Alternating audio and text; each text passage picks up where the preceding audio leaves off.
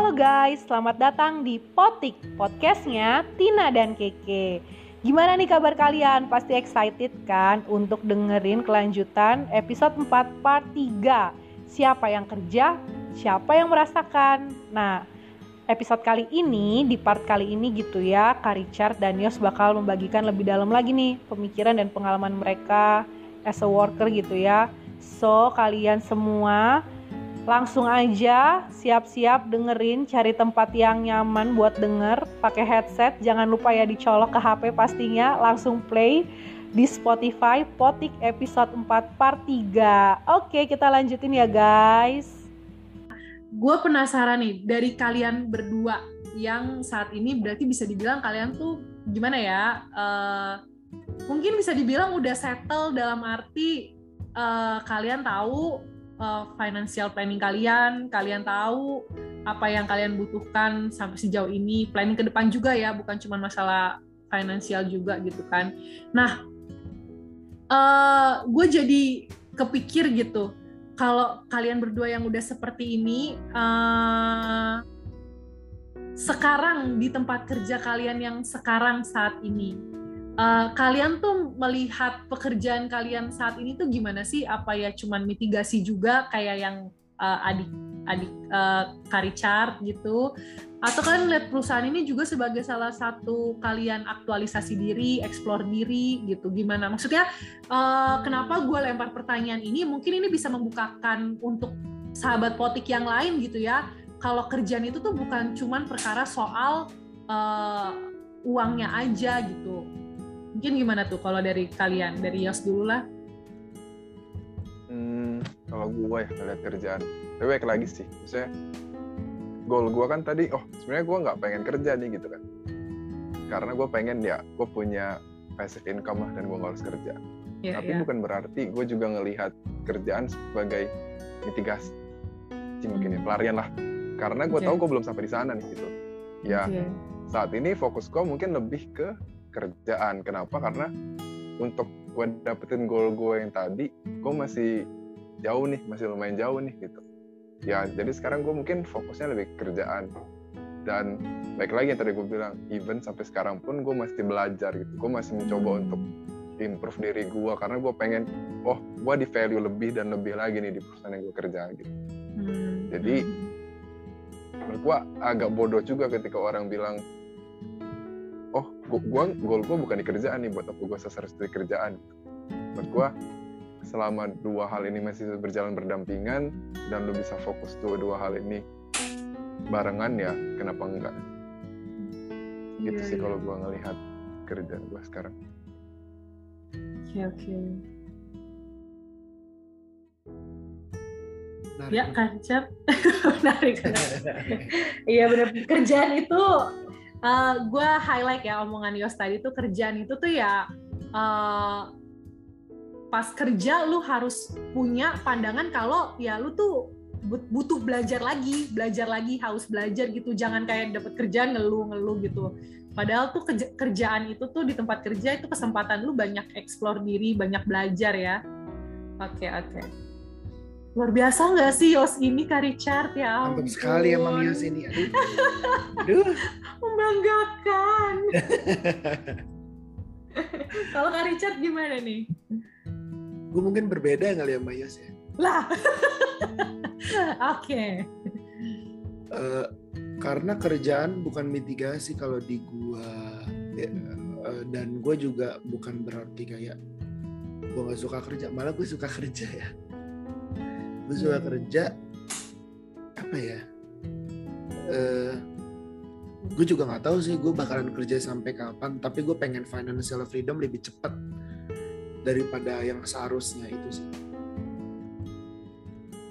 Itu palingan ya itu sih. Karena gue punya apa ya gue tuh punya plan gitu uh, dua tahun ke depan tiga tahun ke depan lima tahun ke depan sepuluh tahun ke depan tuh gue jadi apa dan gue akan selalu mereview hal tersebut sih kalau misalnya dulu gue pengen pengen di umur 30 gue kan IT ya uh, di umur 30 gue mau nggak mau menyentuh programming lagi nggak mau coding ternyata di umur 26 gue nge-review diri gue sendiri gue udah nggak ngoding di kerjaan itu gitu. Pada saat gue tahun depannya lagi gue punya target oke okay, gue di umur 30 gue atau di umur 28 gue harus mencapai A ya gue review lagi gue bisa gak sih mencapai situ? Apa sih yang membuat gue gak bisa mencapai situ? Realistis gak sih? Tetap gak sih sama nilai-nilai yang gue pegang? Gitu sih dan dan apa ya? Jadinya uh, ini gak bullshit sih.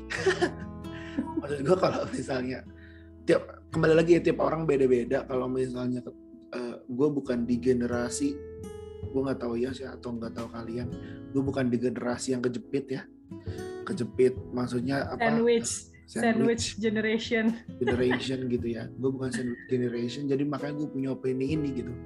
Yeah. kalau misalnya teman-teman ada yang jadi sandwich generation dan menurut gue itu lebih terbeban sih. Dan gue sangat menyarankan tidak mengikuti stigma lagi. Yeah, yeah. kalau mengikuti stigma waduh lo bakalan bakalan tersiksa ya. Setiap setiap gajian bukannya menikmati gajinya atau enggak berbahagia dengan keluarga lu lu malah harus berikan ke keluarga lu di satu sisi lu harus berikan ke stigma itu gitu ya. Entah lu ngekredit motor ngekredit HP iPhone 13 yang baru mau keluar atau ngekredit rumah gitu. Gue nggak di posisi itu sih. Jadi gue mungkin bisa berkata-kata bullshit lah bisa dibilang bahwa gue nggak mencari gaji. Karena ujung-ujungnya gaji yang yang akan uh, fit dengan diri gue sendiri. Gue tipe orang yang gue udah memberikan yang terbaik, apresiasi perusahaan sesuai gak dengan apa yang gue mau. Kalau misalnya nggak nggak sesuai, berarti gue nggak cocok sama perusahaannya. Tapi kalau gue diapresiasi dengan kenaikan gaji, dengan posisi dan tanggung jawab, itu kepuasan gue sendiri gitu. Hmm. Itu sih. Jadi gue memang hidup untuk kerja ya. Nah, itu yang menurut gue seru seru aja kalau misalnya orang bilang uh, work life balance menurut gue my work is my life gitu. Iya iya iya. Dan sekarang masih meeting atau malam-malam masih meeting itu kayak kehidupan gue aja gitu. Dan gue sangatlah senang, sangatlah bahagia. Gue nggak tahu kenapa. Atau gue udah dicuci otak sama perusahaan gue, gue nggak tahu. Tapi gue sangat senang. Wadidaw. Hati-hati nama perusahaan tersebut. Hati-hati nama perusahaan Anda tersebut. Pada saat Nanti agak-agak gua, disensor lah ya kalau sebut ya Bang ya. Iya, pada saat perusahaan gue sukses, pada saat uh, uh, perusahaan gue naik kelas gitu ya, pada saat orang tuh makin bilang, wah ini loh. Dan gue part of orang yang mengembangkan perusahaan gue gitu. Wow. Nggak tahu itu kepuasan gue sih. Karena yeah, kalau yeah. misalnya apa ya, nggak tahu gue jadi jadi kayak gitu sih. Karena ya emang karena uh, gue punya privilege dan gue bersyukur akan hal itu. Dan gue memakai privilege itu dengan benar. Kayak gitu. Karena sayang banget sih orang-orang di luar sana yang apa ya, yang beli rumah KPR di pinggir-pinggir cuman untuk stigma pulang pergi tiga jam. Sekarang masih enak ya WFA kalau misalnya WFO tiga jam bolak balik gitu ya. Ngabisin waktu di jalan. Cuman tidurnya untuk, di jalan ya bang ya? Tidurnya iya, di untuk, jalan. untuk menyenangkan orang lain. Sorry banget sih. masa umur segini belum punya rumah masa umur iya. segini belum punya A B C Padahal kalau misalnya dihitung bareng-bareng ya, gue nggak gue nggak bisa ngitung di sini. Cuman kalau coba kalian hitung bareng-bareng, investasi 10 tahun sama KPR 10 tahun, lu bisa ngontrak duitnya itu lu bisa ngontrak di kota atau di tempat yang paling enak menurut lu, plus lu bisa beli rumah setelah 10 tahun kemudian. Coba deh lu hitung deh. Karena pada saat lu bayar ke bank itu 8 persen mungkin gue akan dicuci maki ya sama orang-orang bank yang sorry gitu. Tapi memang kayaknya kayaknya poti nggak boleh disiarin nih kayaknya iya kayak nggak boleh disiarin kayaknya. Cuman ya nah itu tapi bagus sih. Bener-bener kudu hitung sedetail itu baik kan dan benar itu, lah itu betul hmm, bukan kayak stigma aja gitu ngikut-ngikut iya. orang gitu bahaya ya ya ya karena pada kalau misalnya kalian mungkin pada tahu ngontrak ngontrak rumah itu 3 sampai lima persen dari harga rumahnya per tahun coba aja di yeah. Gila ya, omongannya tiba-tiba udah sampai ke ini aja nih Bapak. Ya gue gua agak agak greget sih sama teman-teman oh yang God. Dan teman-teman gue banyak yang menyesal KPR kayak kok Oh. gue nggak di Berarti memang ini apa teman-teman lu ini udah termasuk angkatan yang udah mulai KPR ya? Banyak yang mulai ya udah ya? KPR dan banyak Oke. yang menyesal sama banyak yang apa ya kayak ya gue akhirnya membantu untuk gimana exit plan-nya exit plan-nya kayak lu harus ngebom di tahun keempat di tahun kelima biar lu nggak bayar bunga lagi kayak gitu atau enggak jual aja ke orang lain eh, eh, eh, lanjut lanjut kredit gitu. Cicilan. karena sayang Oper, banget oper, bisa oper. iya oper lu bisa instru banyak banget instrumen yang bisa ngebuat lu bahagia tanpa lu harus mengikuti kemauan atau stigma orang lain gitu kayak aduh tolong deh tolong kasihan gua Oke, oke. Baik, berarti Kak Richard ini eh, apa kerjaan is my life gitu ya. Gak apa-apa, bagus juga. Gue seneng seneng deh denger kalian berdua ini. Maksudnya gue, eh ya mungkin bisa dibilang gue yang baru memulai meniti karir menjadi wanita karir di dunia kerja yang real ini tuh kayak oh iya begini ya cara pandang orang ternyata beda-beda dan ya nggak masalah masing-masing benar punya mimpinya masing-masing punya tujuannya masing-masing punya cara mencapai juga masing-masing dan ya it's okay gitu ya cuman ya itu tadi notesnya jangan ikut-ikutan yang lain ikut-ikut stigma itu ya itu memang sangat membahayakan tuh kalau tipenya lah followers ya. Jangan katanya sih dia lebih baik punya rumah deh umur segini katanya kan. Kayaknya Iya, iya, bagus bagus beli mobil deh. Kayaknya bagus beli ini deh ya. Investasinya yang yang agak ini ini ya Bang ya, nggak menyusahkan gitu ya Bang ya. iya betul. Tapi maksudnya memang harus nyari ilmu-ilmu lagi sih. Bukan berarti kalau misalnya eh, lu berkeluarga lu nggak punya rumah tetapi lu harus Yeah. lagi investasinya. Misalnya ke asuransi. Jadi pada saat lu cowok gitu ya misalnya kalau kalian para pendengar itu adalah pria gitu ya cowok ya kalian harus mikirin juga kalau kalian kenapa-napa tuh apa yang yang bisa eh, eh, melindungi keluarga kalian dan itu harus ditutupin sama asuransi kayak gitu. Gue bukan agen asuransi ya terima kasih. Nanti bisa hubungin gue ya konsultasi gitu bukan kan. ya. Tapi maksudnya lu harus bisa melihat mitigasi-mitigasi sehingga lu tuh hidupnya tuh bisa mencap apa namanya menjalankan mimpi lu tanpa lu mikir kayak keluarga gue nanti kenapa ya itu gue kan Tanpa khawatir lah ya. Akan Iya, si iya, buah betul. hati dan si demi si- hati. Gitu. si belahan jiwa dan buah hatinya nggak gitu kan. Iya kayak gitu. balik lagi gini ke buah hati tahu Masih jauh lagi ya ya sih emang. gila. Kan Jauh. lagian, lagian kan Bang Richard tadi bilang gitu kan. Maksudnya bener juga. Maksud gue tuh ya kayak Bang Richard bilang, lo tuh kadang kerja tapi lo nggak tahu sebenarnya tuh apa yang lo dapet gitu kan. Apa yang lo lakukan itu sebenarnya ke mana. Kalau misalkan pun nanti hidup lo itu bakalan kayak masih pikir punya rumah apa enggak, KPR apa enggak. Tapi ketika memutuskan punya rumah dengan cicilan yang segitu segitu dengan bunganya segitu juga bingung ya kan Iya. makan demi siapa aduh Tina ini ya buah hati di bawah ini tiga Agak- tiga agak kali ini ya. lu ngomongin buah hati udah Gue padahal deh. nyebutnya pertama-pertama doang ya, nggak pernah setelah itu nggak gue sebut. kan tadi kan gue udah bilang bang gue gue gue gue menggarisbawahi pernyataannya bang Richard tentang keluarga. Mungkin kali ya pendengar pendengarnya potik ini banyaknya yang udah berkeluarga kali ke makanya bang Richard pengen menyampaikan seperti itu. Atau mungkin Kak Richard udah ini memang udah arahnya mau berkeluarga. Agak-agak. udah ranah-ranahnya kayaknya. Agak sih. Maksud gua intinya di umur 40 45 apa pun yang terjadi kalau misalnya lu berpasangan apa enggak atau punya anak apa enggak ya lu lega gitu lu dengan lu udah selesai dengan dengan pencarian lu di dunia lu cuman fokus ke apa mimpi lu aja. Itu bahkan gua ini agak random dikit gitu ya.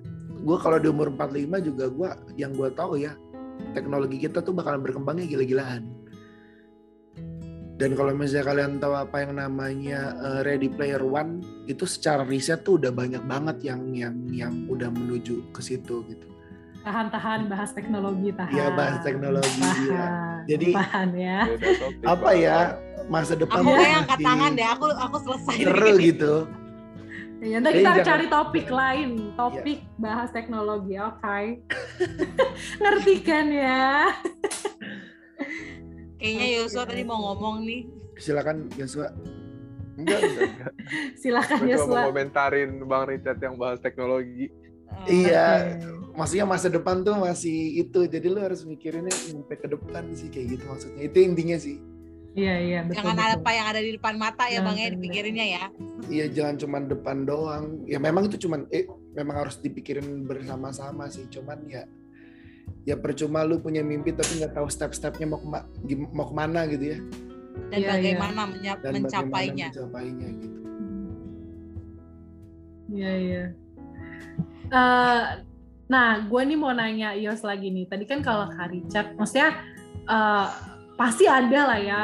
Dalam arti itu kan kalau Kak Richard kerjaannya yang sekarang eh, ya dia kerjain dan dia seneng juga gitu eh, bisa berimpact ke kantornya yang saat ini gitu. Nah kalau Yos gimana tuh? Kalau kerjaan, maksudnya kan tadi kalau Yos baru mention tentang eh, di kerjaan saat ini ya ya udah kerja dan perlu punya pandangan eh, terus explore diri terus nambah ilmu biar lo tuh lebih bervalue gitu kan nah tapi kalau yang berimpact ke perusahaan gitu gitu Yos kalau Yos gimana memikirkan nggak Eh,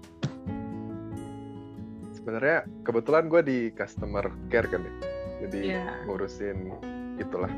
Eh, jadi mau lu nggak mikirin pun pasti berimpact ke perusahaan sih. Jadi kan Hmm. pasti kan perusahaan punya goals kan dan kita juga pasti di set lah oh dalam satu tahun ini target lo A B C D gitu Mm-mm.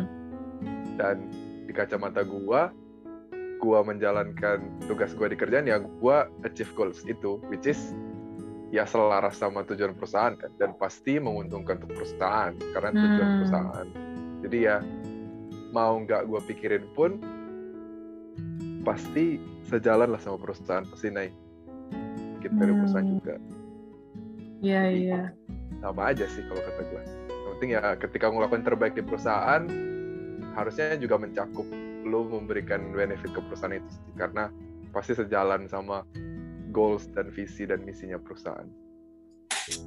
eh gue setuju sih sama ya cuman mungkin gue ada sedikit tambahan kalau di case gue apa ya di case gue itu eh, ini ya mungkin dari segi dari segi apa namanya eh, teknologi itu enggak setinggi unicorn. Teknologinya level teknologinya. Jadi dari atas itu berpikirnya bisnis. Selama bisnisnya jalan ya jalan, selama namanya bagus ya bagus. Tetapi kalau misalnya yang jadi masalah, mungkin tiap tiap kantor beda-beda ya.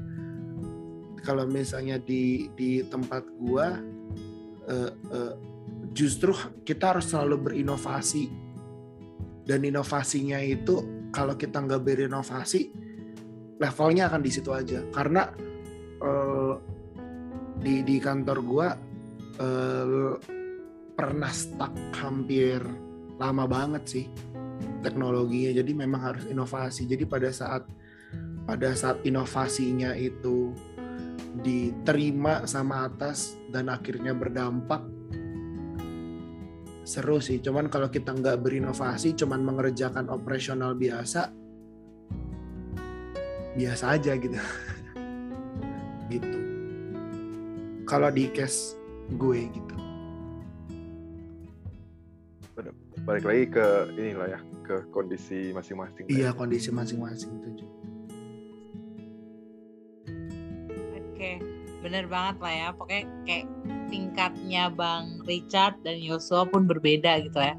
Apa pun gitu ya kondisinya pendengar setiap potik juga bisalah mengambil hikmah asik, mengambil hikmah Iya. dari pembicaraan kita ini. Karena ini sebenarnya kan kayak menjurus tentang finansial kan. Banyak sebenarnya masalah-masalah yang dialami pendengar setiap potik juga sebenarnya kan. Kadang tuh kayak ada pertanyaan apalah artinya gaji besar kalau gaya hidup tidak bisa dikondisikan. Ya enggak tuh? Kadang kadang gaji besar gitu kan pengeluaran juga besar. Harusnya kan bagaimana kita punya gaji besar tapi pengeluarannya tetap bisa diminimalis.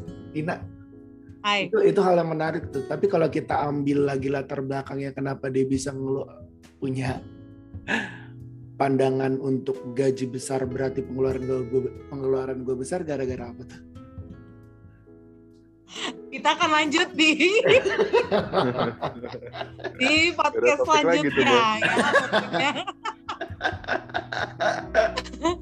karena itu sebenarnya kan yang menjadi gitu kan perkara-perkara mendengar setiap potik makanya tuh gue keinget dari tadi kan bahasannya kayak kita kalau nggak si buah hati ini tapi ternyata tuh sebenarnya itu kan yang yang menjadi crowded banget maksudnya yang paling paling bermasalah banget gitu kan di Iya. setiap kalangan-kalangan muda nih yang bekerja kadang adalah yang pengen jadi mamah muda, ada yang memang pengen jadi wanita karir banget, atau ada juga yang pengen maunya gue sampai step di sini dulu nih, gue baru mikir kalau akan berkeluarga atau enggak. Nah itulah karena sebenarnya di perkara-perkara finansial ya enggak sih? Iya. Nanti makanya di podcast selanjutnya nih, kira-kira nih gue-nya nih kayak siapa lagi nih kayak kalau misalkan tentang finansial ini. Kita butuh yang berkeluarga juga nggak tentang sebuah Kayaknya sih butuh sih. Buah hati ya. Ini sih buah hati. Ah, mungkin kudu yang sepaket ya nanti ya. Kita hadirkan guestnya lengkap deh. Nah, karena benar-benar lah ya.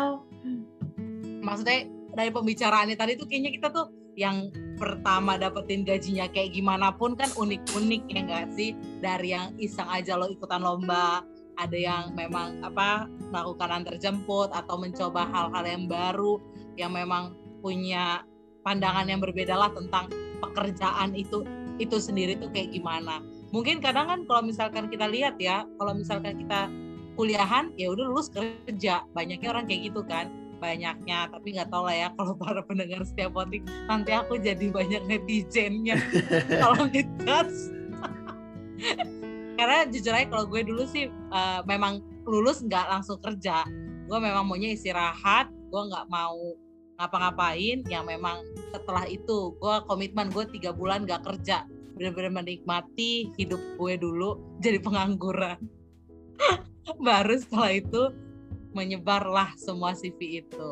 Karena mungkin gue nggak dapet uh, tekanan atau nggak dibilang generasi sandwich ya pada saat itu.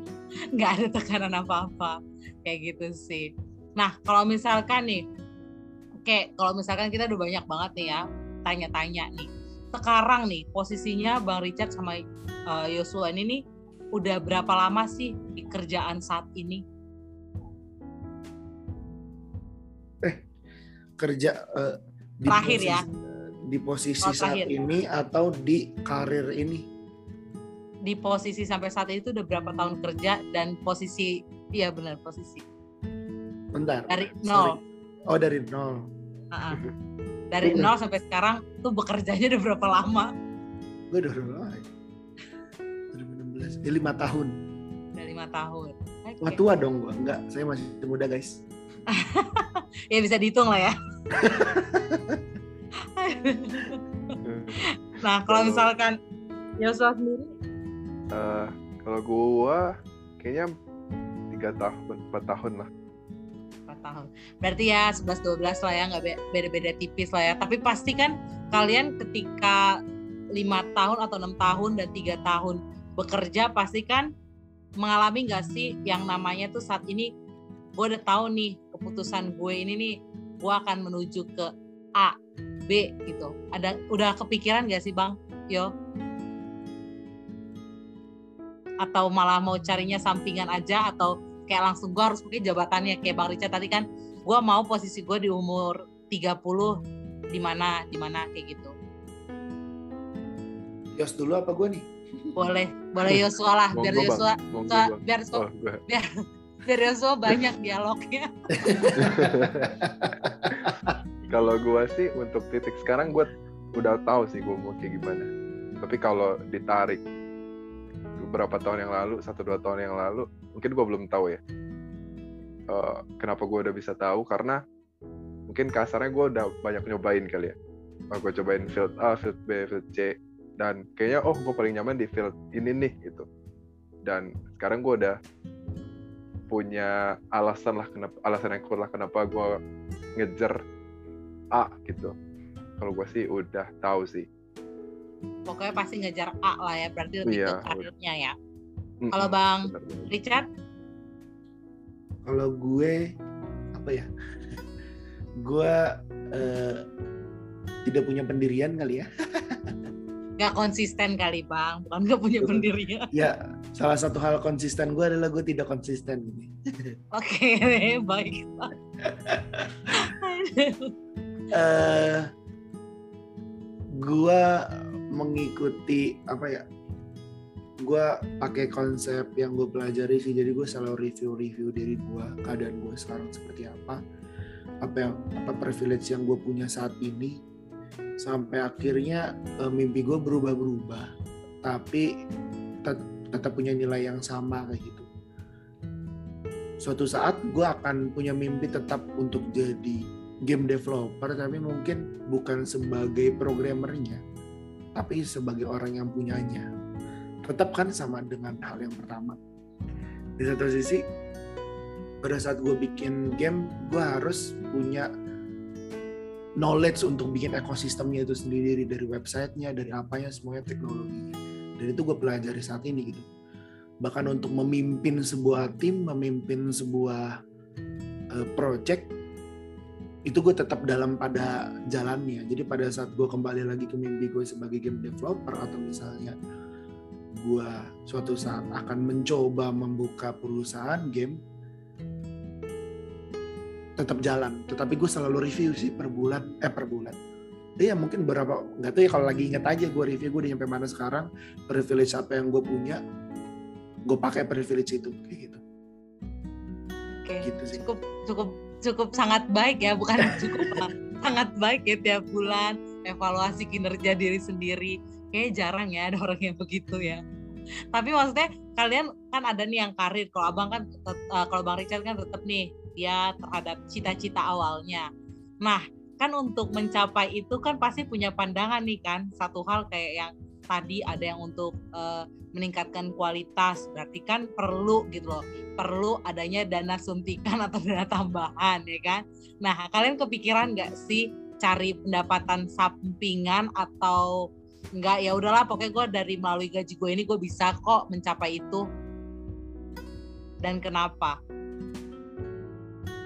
Boleh Bang Richard mungkin kayak misalkan Bang Richard tadi bilang jadi pemiliknya.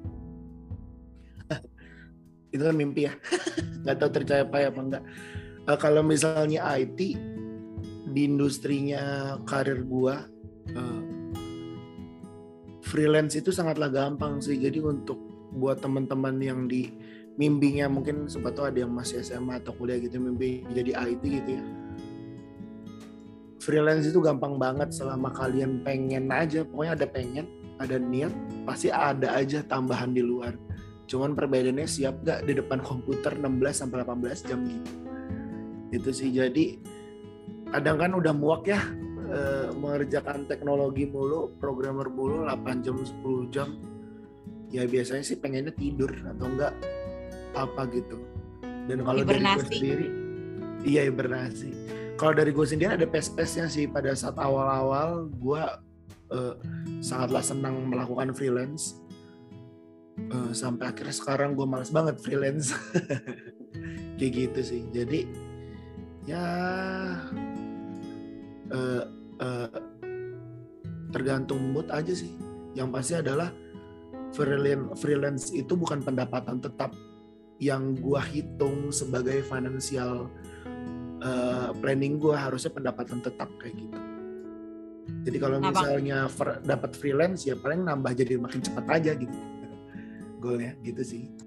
Oke oke baiklah. Nah, gue pengen tanya tuh kenapa eh, tadi tuh abang bilang nggak kepengen lagi freelance. karena kliennya kah nggak akhirnya nggak mau freelance lagi atau karena kejenuhan bukan kejenuhan ya karena udah udah udah itu itu aja jadi kayaknya kurang kurang apa menguji menguji adrenalin lagi bang Eh, dulu itu ini mungkin untuk karir IT ya. Dulu itu gue programmer yang kerjanya itu adalah 7 sampai 8 jam kerja.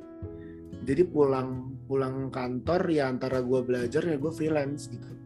Tapi kalau yang eh, di posisi gue yang sekarang gue tuh dikasih tanggung jawab yang secara value eh kenapa gue di maksud gue kenapa gue diapresiasi dapat gaji segimana gitu ya itu karena harapan mereka gue 24 jam bisa siap untuk perusahaan gue kayak gitu. Jadi menurut gue gue udah nggak perlu nyari lagi kayak gitu.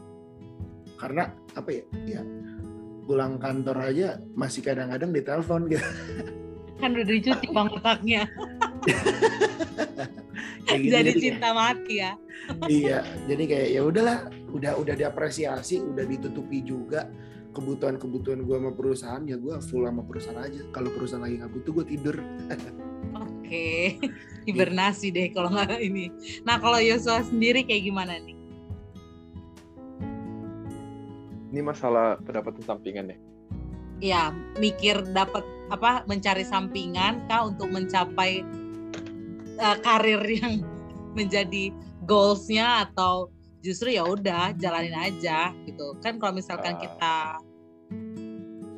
Iya, nah, Benar. kalau gua sih kebetulan teman-teman gua tuh hmm, yang selalu encourage untuk dapat pendapatan sampingan sih dan mereka juga banyak buka channel lah untuk kayak eh lu coba ke sini coba ke sini gitu. Dan kalau gua sih pendapatan sampingannya ya investasi sih. Bisa ke saham bisa ke tempat yang lain gitu. Dan dan gue rasa sih untuk sekarang cukup ya. Misalnya kan kalau investasi itu kan sebenarnya tergantung modal lu seberapa kuat ya. Kalau modalnya gede ya untungnya banyak gitu kan ya.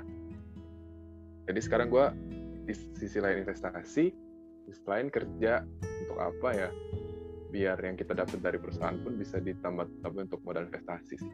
Dan pada akhirnya gue sih pengennya ya udah eh, duit gue finansial gue nanti dapatnya dari semua investasi gue aja. Jadi ya udah nggak perlu kerja lagi nggak perlu ngapa-ngapain lagi. Gitu oke. Mantap Yosua luar biasa Kayaknya- ya. Baru ya kayaknya gue nih harus belajar dari mereka berdua deh kayak soal investasi kayak Iya. gue yang kayak nggak punya pemikiran itu Tolong guys, bantu temen gue nih. Soalnya gue juga nih dari tadi pas Yos ngomong tentang investasi, tentang reksadana, saham, kripto, gue tuh langsung lihat lagi nih portofolio gue. langsung lihat portofolio dong. Aduh. ada Tapi tentang kerja sampingannya justru justru berinvestasi, ya itu yang lagi ngehit sekarang kan. Kayak ya eh, apa buat uang yang bekerja buat lo gitu nggak sih? Jadi kayak bukan nyari pekerjaan untuk dapat uangnya tapi bagus juga ya kerja sampingannya berinvestasi. Tidur Oke, dapat oke. duit gitu kan ya? Tapi iya mimpi gue bangun main aja terus gak usah ngapa-ngapain. Udah duitnya jalan aja sendiri. Iya. Mantap. Itu Iya. cita-cita semua orang deh kayaknya ya selama lu punya modal yang banyak ya Yos iya makanya kerja dulu biar cari modal iya betul. Bang Iya, Richard iya, kan iya. nggak mau kan dia maunya kerja kan katanya kalau Bang Richard kan itu apa work is apa pokoknya bekerja adalah kehidupannya ya My life kan bukan bukan gue kalau gue nyebutin itu bukan gue banget gitu kan Aduh. tapi yang paling penting lah ya jangan sampai kayak tadi yang katanya eh, Yosua sendiri ya sampai minjem gitu ya untuk modal gitu ya. Apalagi Betul, betul. jangan sampai eh, jual ginjal gitu kan untuk modal supaya dapatnya langsung besar gitu kan. Atau enggak pinjol gitu ya buat investasi. Jangan deh. Jangan jangan. Iya, pokoknya jangan pernah mencoba hal-hal yang merugikan lah ya bang ya, betul ya.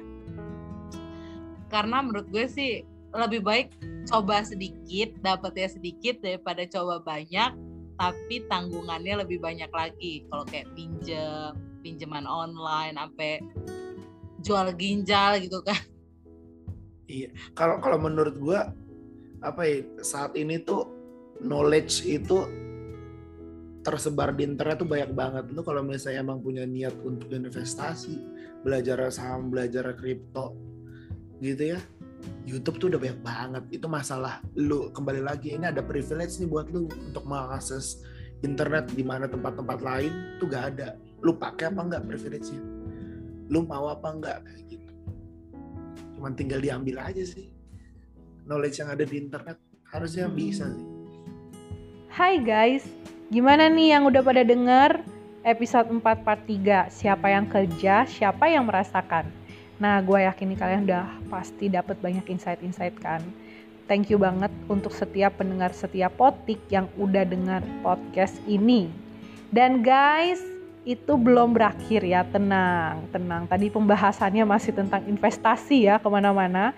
Nah, minggu depan itu final episode dari episode 4 jadi tetap stay tune mohon bersabar tunggu ya pantengin aja jangan lupa terus lihat IG kita di @potik gitu ya. Dan tunggu kita untuk upload lagi minggu depan di Spotify. Uh, kita bakal tayang lagi-lagi. Gue nggak bosen-bosennya untuk mengingatkan di hari Sabtu jam 7 malam guys. Oke sampai ketemu lagi. Bye. Happy weekend